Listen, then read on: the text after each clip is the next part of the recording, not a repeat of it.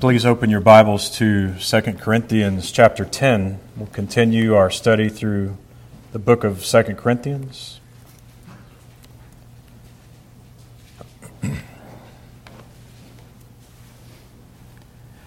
We noted last week that the tone in Paul's letter changes abruptly in chapter 10, so much so that there are critics who have alleged that it's a different letter altogether. Maybe that two were just pieced together. Of course, this is ridiculous. Um, for so many other reasons, we believe that this is part of the original fourth letter that Paul wrote to the Corinthians. But he's changing his tone for a reason, how he's, he's directly addressing the accusations made by these false apostles, if you will, false teachers that have deceived the Corinthian church. If you think about uh, the church in general, from the time of Adam until the end, remember that there have always been false influences in any church, in every church. This is just the way things are since the fall. You remember in the very first church consisting of Adam and Eve and Cain and Abel? There was a false brother in the church, destroying the church. But that's not Cain in particular, is it? You look behind Cain, and what do you see? You see the enemy. You see Satan. He's the one who started it, he was in the garden. And yet, Paul goes on to address this throughout this letter in chapters 11 and 12. He says that even these false teachers look like agents of righteousness, they look like us.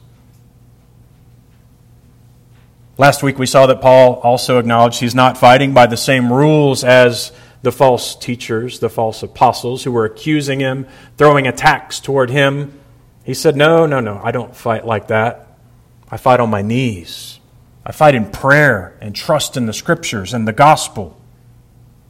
Trust in the Spirit who called me to gospel ministry that he will accomplish his work. God's way.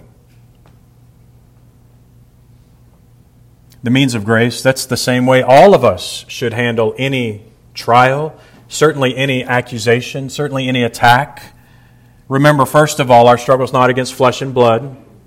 It's against the rulers and the authorities and the powers of this dark world and the spiritual forces of evil in the heavenly realms. We acknowledge, first of all, that there is something else that's attacking us, not just this person, it's the enemy. But Paul trusts the means of grace, and so should we.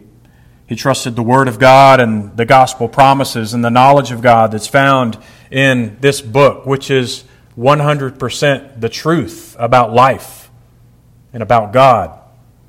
It tells us about ourselves as well. And because we know ourselves well from this book, we know that we need to pray.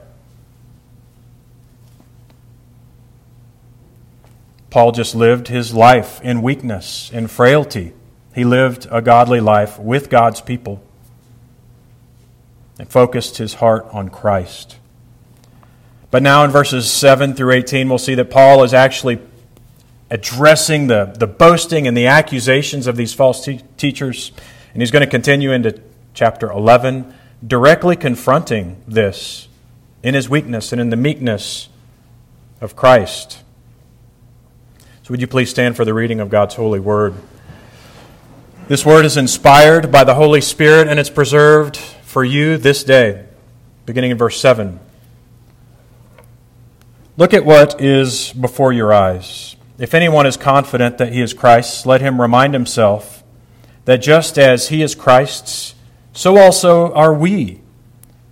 For even if I boast a little too much about our authority, which the Lord gave for building you up and not for destroying you, I will not be ashamed.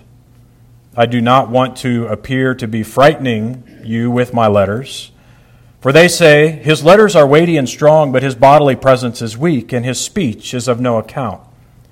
Let such a person understand that what we say by letters when we are absent, we do when present.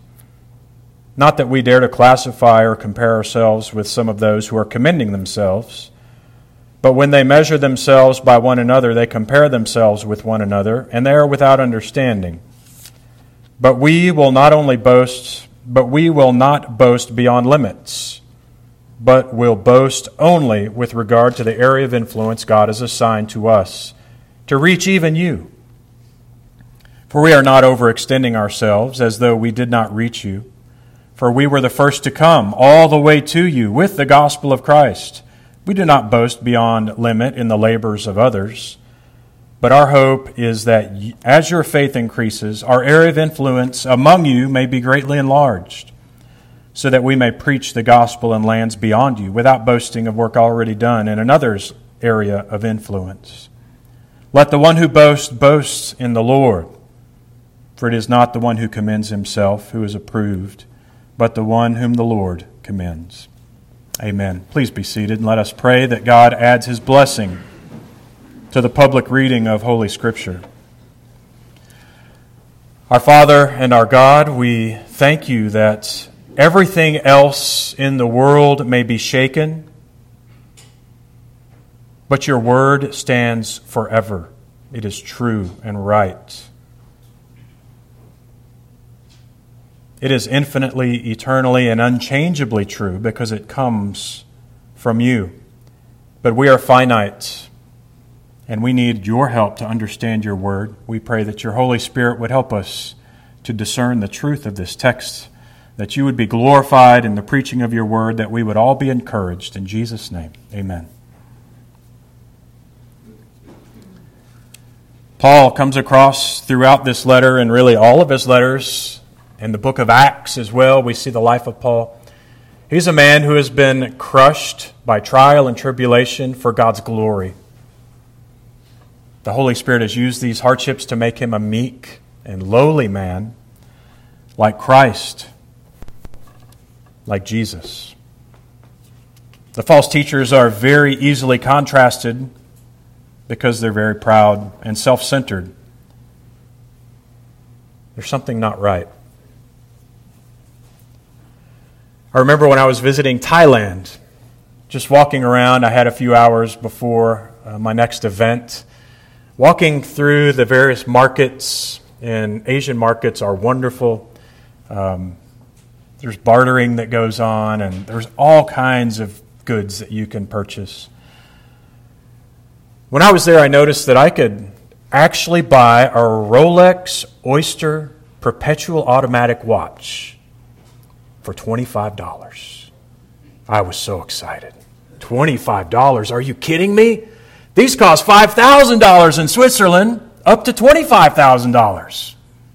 I can have one for $25. Of course, I realized very quickly that this wasn't the actual Rolex that they make in Switzerland. The second hand moved the same, and if, you, if you've noticed a Rolex watch, the, the hand ticks in, in, a, in a certain way that that's, that's a Rolex. The second hand still did that. I was like, well, they got the second hand right. And it was a heavy watch, it was shiny. But the reality was it was a counterfeit. That was not the real thing. There's a reason why it was $25. The insides were all cheaply made. The inside of the watch, the part you couldn't see, was all wrong. No real Swiss parts, I would imagine, had ever been in Thailand to make that watch.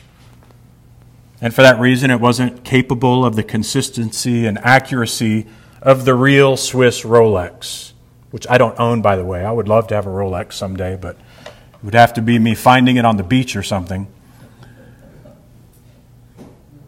But you see, the false teachers in Corinth were like this. And that's part of Paul's message in the next chapter as well. They looked like real Christian people. But they didn't have the consistency and the accuracy of a real Christian. And Paul's going to point that out throughout these next 11 verses. First of all, look, he, he says in verse 7 You're judging by appearances. The ESV translate, they're both good translations. Look at what is before your eyes the King James and the NIV say, You are judging by mere outward appearances. Calvin, and I agree with Calvin, likes the latter, the indicative. You are judging by mere outward appearances. He's, he's rebuking the church in, in this small way. saying, You should actually know better than just to look at the outward appearance of these false teachers. You've been fooled by them. They're showy and they're grand and they look great and they sound wonderful. They're impressive. But don't you remember? God looks at the heart, and you should as well. The Lord taught Samuel this very lesson in 1 Samuel 16. When all the sons of Jesse were brought before him, and he looked at the firstborn, and he was a massive man. He was strong, a warrior. And Samuel said, Ah, this is the one. And God said to Samuel, Do not look on his appearance or on the height of his stature, because I've rejected him. For the Lord sees not as man sees. Man looks on the outward appearance, but the Lord looks on the heart. Jesus said this as well Do not judge by appearances, but judge with right judgment by the Word of God. Paul says, You look at these false teachers, you admire them. They're impressive, they're shiny, they're eloquent. But you're missing the forest for the trees. The heart controlled by the Holy Spirit is what counts. The soul owned by Jesus Christ. And so he continues in verse 7 If anyone is, con- is confident that they belong to Christ, that's the issue. Do they belong to Christ or not? If anyone is, is confident that they belong to Christ, they should consider again that we belong to Christ as much as they do. In other words, they can't fake this for too long. Eventually, you're going to see the fruit on the tree. These impostors claim to be confidently belonging to Christ. And Paul's using some irony and, dare I say, some, some sarcasm, some, some sarcasm of rebuke here. They need to, to, the, to remember that we, the real apostles, actually belong to Christ as much as they do, as much as they claim to. We really know him. We're the real article. I'm the real Rolex. He might have been remembering Christ's teaching in his famous sermon. Matthew 7, where he says, Beware of false prophets. I'm sure Paul, when he read this, he was just thanking God. Thank you, Lord, that you've given me some way to understand these false teachers. Beware of false prophets who come to you in sheep's clothing, but inwardly are ravenous wolves. You'll recognize them by their fruits. Are grapes gathered from thorn bushes, or figs from thistles? so every healthy tree bears good fruit. But the diseased tree bears bad fruit. A healthy tree cannot bear bad fruit, nor can a diseased tree bear good fruit. Thus you'll recognize them by their fruits. Don't judge by appearances. That's the first thing he says here to this church. Look to Christ. Are they owned by Christ? Because if they're owned by Christ, they're going to show the fruit of Christ. But the second thing he tells them is that he's also different from these false teachers because his authority is real, it's from God. It's verse 8. Even if I boast a little bit too much of our authority, which the Lord gave. The accusation has been leveled that he's not a real apostle. He's not a real apostle. His authority is invalid. He's not a real Rolex. He's the fake one. He's the cheap $25 one. And because of this, his authority is not valid and he's false. Paul the Apostle is false in what he commands, what he teaches. The reality is, he has literally met Jesus. Paul has. He's been instructed by Jesus. He's given authority by God himself to be an apostle to the Gentiles and gone at the command of the Son himself. So this conversation really, if you think about it, is, is like a bully in a neighborhood, a little 10 year old bully, and he's accusing the President of the United States of something. And the President actually comes to him and, and talks to him. Hey, little man, I'm the President. What you're saying is wrong. This is kind of the condescension that we see Paul showing as he addresses these accusations of the false teachers. He knows he's sent from God, and he knows that they are not sent from God, and yet he still is explaining to them the reality of his call. because of his love for the church. This is an authority, he says in verse 8, which the Lord gave for building you up and not for destroying you. This is another distinctive of Paul's ministry versus the false teacher's ministry. The false teachers leave a wake of destruction. It's like a tornado roaring through the church. Destruction, dissension, all kinds of trouble. And Paul said, Everything I do is for building you up. False teachers aren't like that. I'm not seeking glory for myself, but only for the bride of Christ. So when he spoke of his apostolic authority, and when he spoke from that apostolic authority, whether it was to rebuke or correct or encourage, it was real. It was for the building up of the body. And the proof is in the pudding. One of y'all know what that actually comes from, that phrase, the proof is in the pudding. You need to explain that to me because I don't remember why we say that, but you know what it means. The church should be built up by a ministry, should be pushed to Christ. The false teachers of this church were just pushing themselves. They were highlighting themselves. The focus is always on them and their own lives and their grandeur. They exercise assumed power to build themselves up. Paul exercises his real authority and real power given by God to build the church up. So Paul says this is very different. And actually, there's application for us here as well. False teaching will always focus the church on something other than the gospel. Think of any church. Is their primary focus the gospel? Or is it on, well, just pick something? I grew up in churches that focused on charismatic gifts or focused on speaking in tongues. It's not the gospel. That's not the focus of a church. What day of the week we worship on. Or churches that focus on end times constantly. They miss something. There's false teaching going on. The main thing is Jesus and the gospel.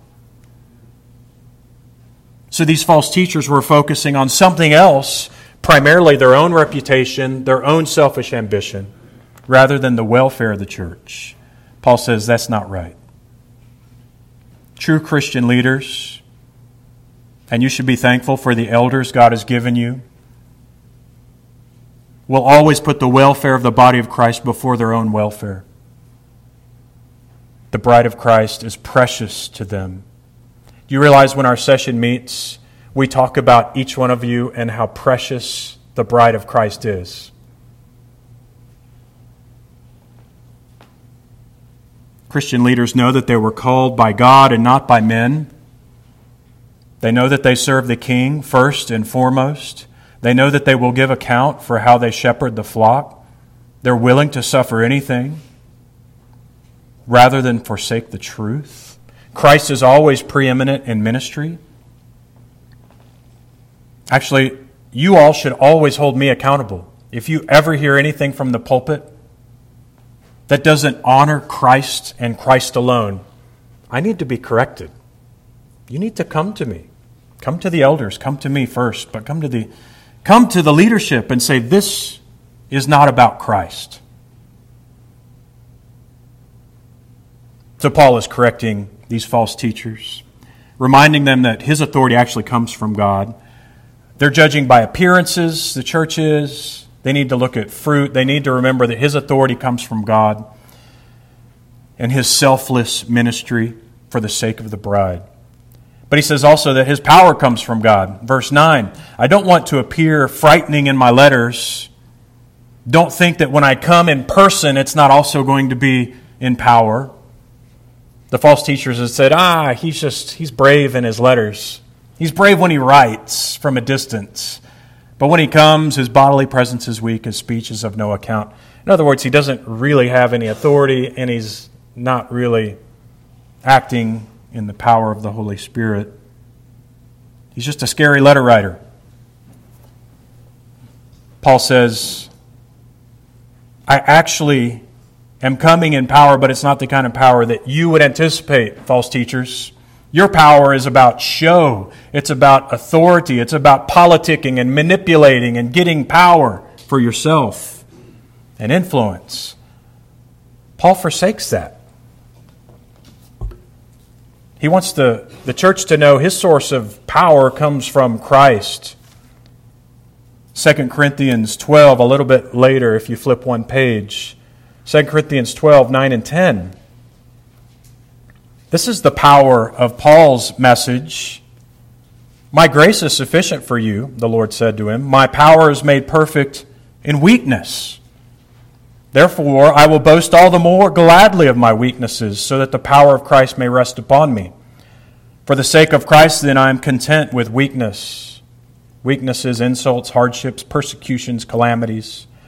For when I am weak, then I am strong. The false teachers never would have said anything like that. Paul is showing a great contrast. Yes, you think I'm weak in my bodily presence and my speech is of no account. The true source of my power in this church, he's saying, comes from the weakness produced by a life sacrifice for Christ, who's dying every day for Christ, who's a broken vessel, a jar of clay.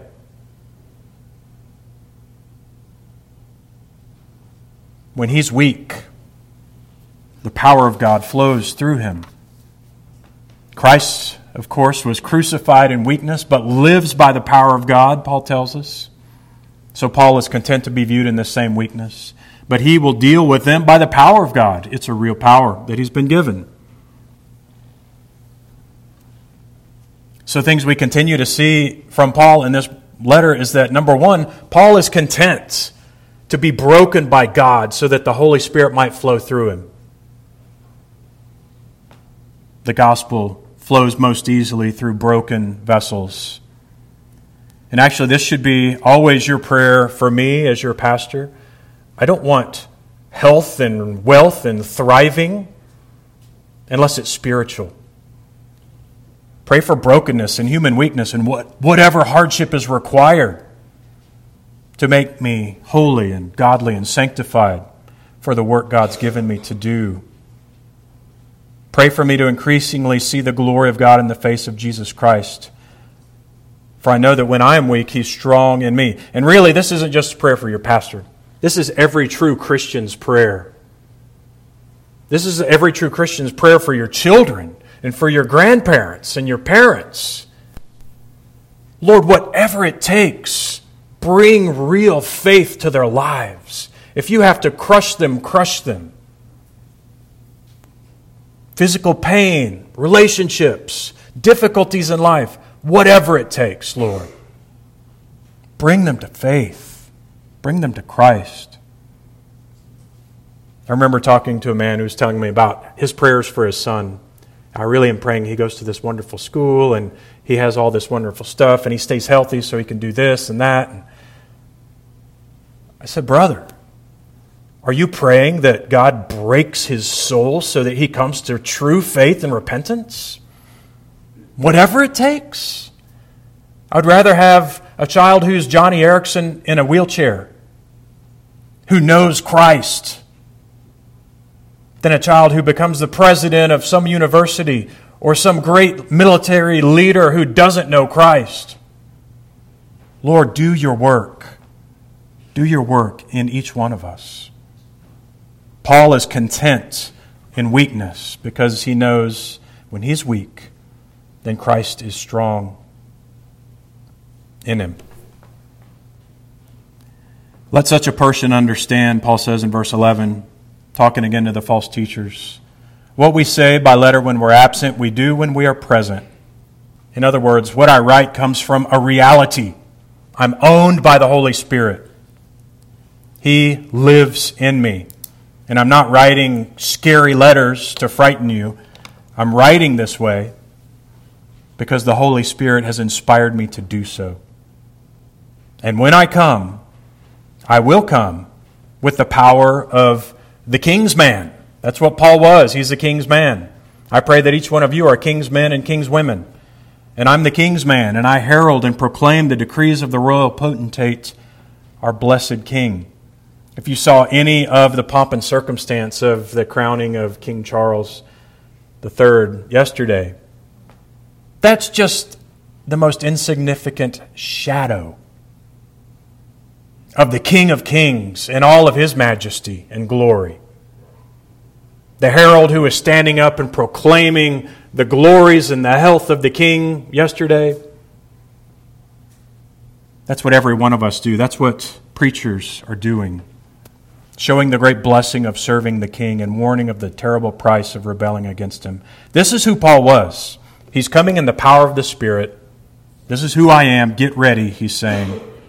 When I come, you're going to see the real thing. So don't judge by appearances. Remember, Paul's authority is from God and his powers from God. And also in verse 12, don't make false comparisons, comparing yourself with yourself. That's what the false teachers were doing. They weren't looking at Paul, they were comparing each other with each other.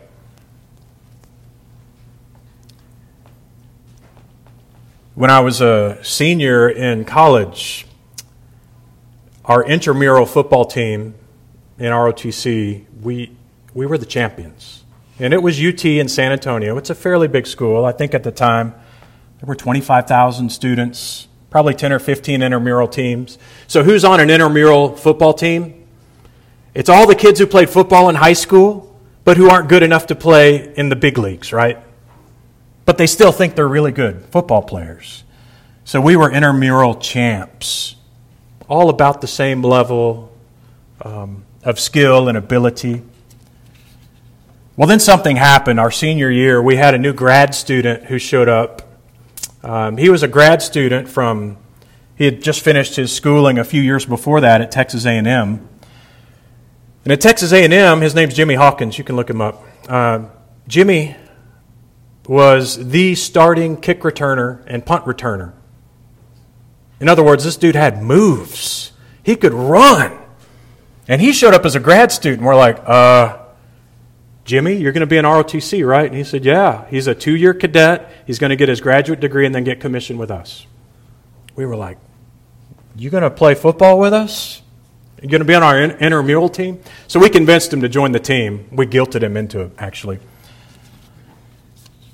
It is amazing if you've ever been around an athlete of that quality. Like, this really was our play every time. Hut, hut, toss the ball to Jimmy because it's over.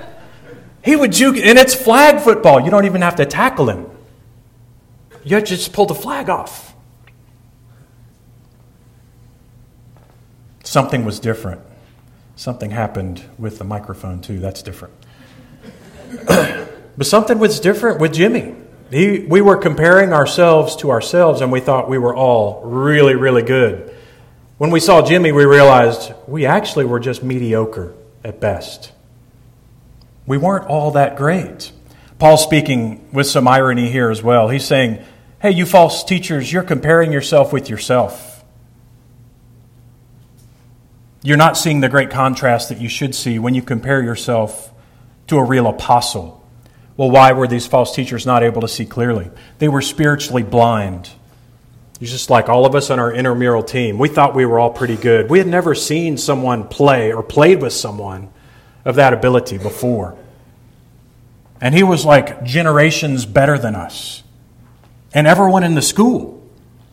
We were champions again, by the way. These men lacked a good standard for comparison. And it's no wonder they were spiritually blind. So, would a blind man look at the Mona Lisa and think it's beautiful? Well, he's not going to see it.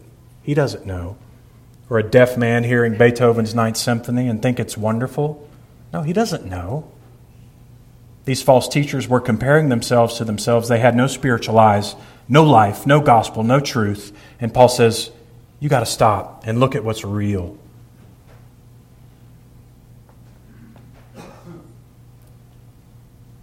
Our application really is, is pretty straightforward for this point as well. We shouldn't be looking at each other and comparing ourselves with each other to look down at others in pride over others, to make accusations against others. This is a result of pride. This is what the false teachers were doing. When we do that, of course, we always hold ourselves to a much lower standard and we hold everyone else to a much higher standard so that we all look wonderful. This is just human nature.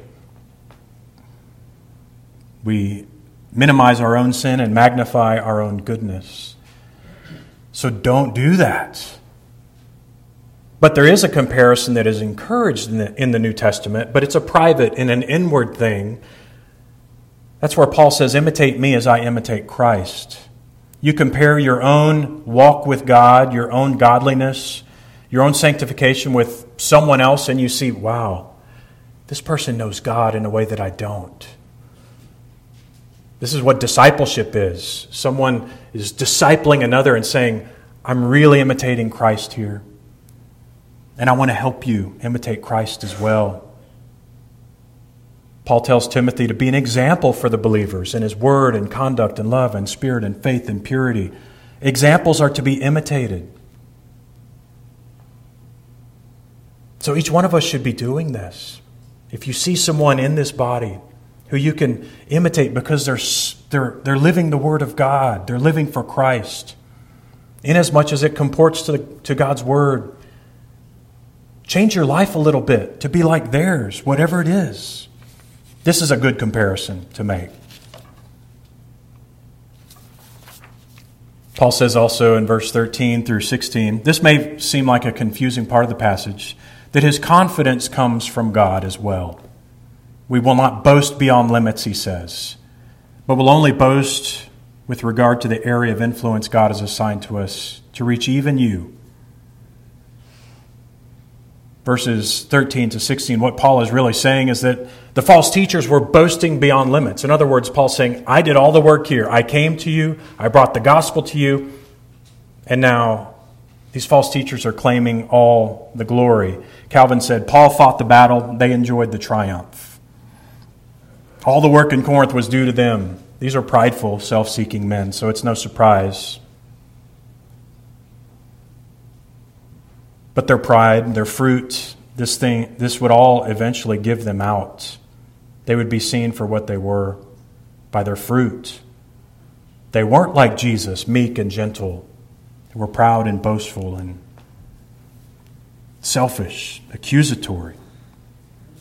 They lacked any real holiness in life. But they were outwardly clean, sparkly, cheap Rolex. They looked pretty good, but they had no substance. So Paul has contrasted his own spirit, the spirit of Christ, where the focus is the health of the church and the glory of Christ, his own boasting and the weakness that God has brought to him. He's contrasting this with these false teachers who are claiming everything but have no real substance in themselves. The last point, verses 17 and 18, Paul says, Let's boast in the Lord. Let anyone who boasts boast in the Lord.